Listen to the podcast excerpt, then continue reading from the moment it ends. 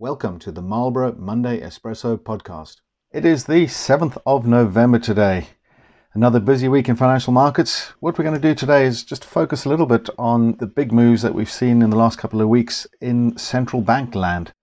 So, the first of the central banks that we've seen in the last couple of weeks, actually not last week but the week before, was the European Central Bank. Gurjit, give us your take on what they said to us.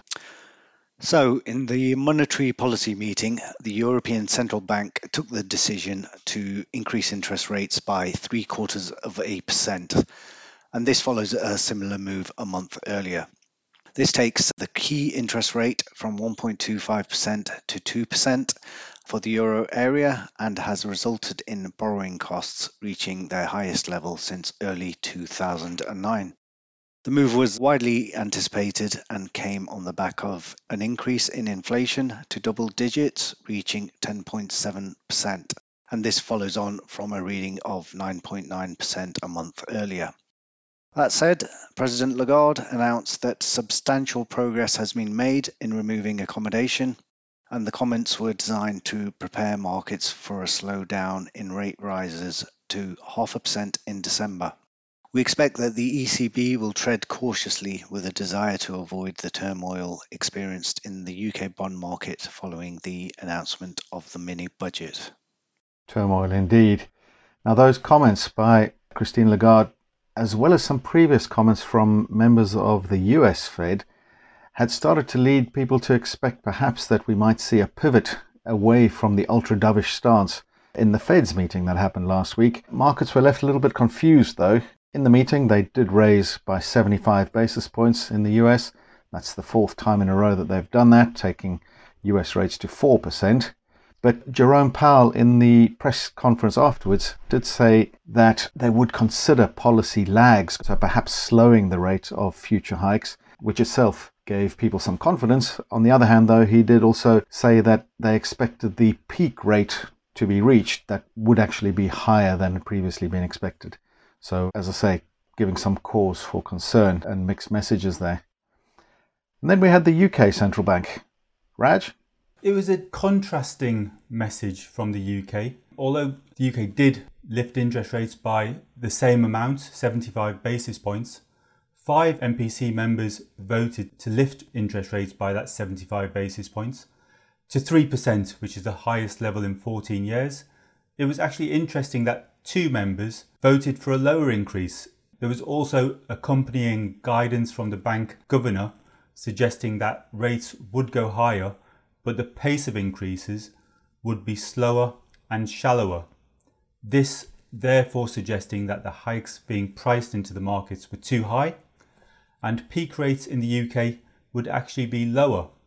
So these comments were seen as dovish and put further downward pressure on the pound especially coming a day after those hawkish comments from the Fed, where they suggested that rates would go higher than previously expected.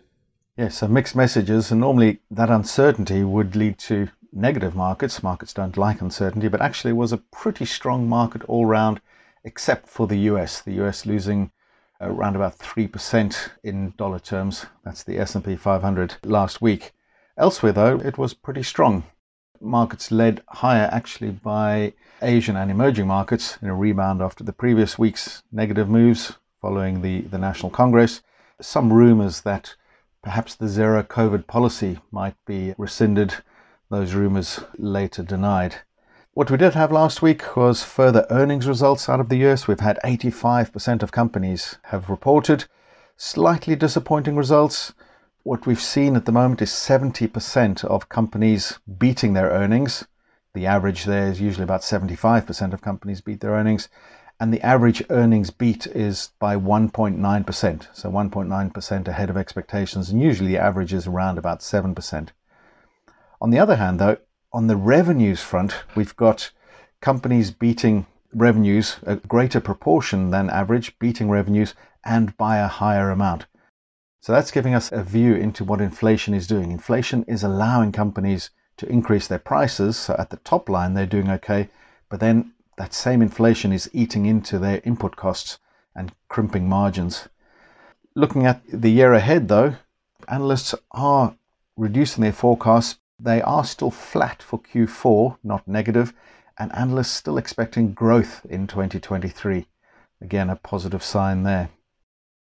Looking at the week ahead, we've got a few moves. We've got inflation figures in Europe. Is that right, Gurjit?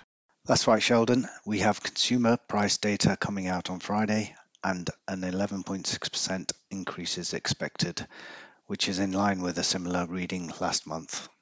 Yes, big concerns on inflation. We also get the US CPI out this week. And then in the UK, Raj, what have we got coming this week? The main data point this week will be the GDP figures, which will be due on Friday.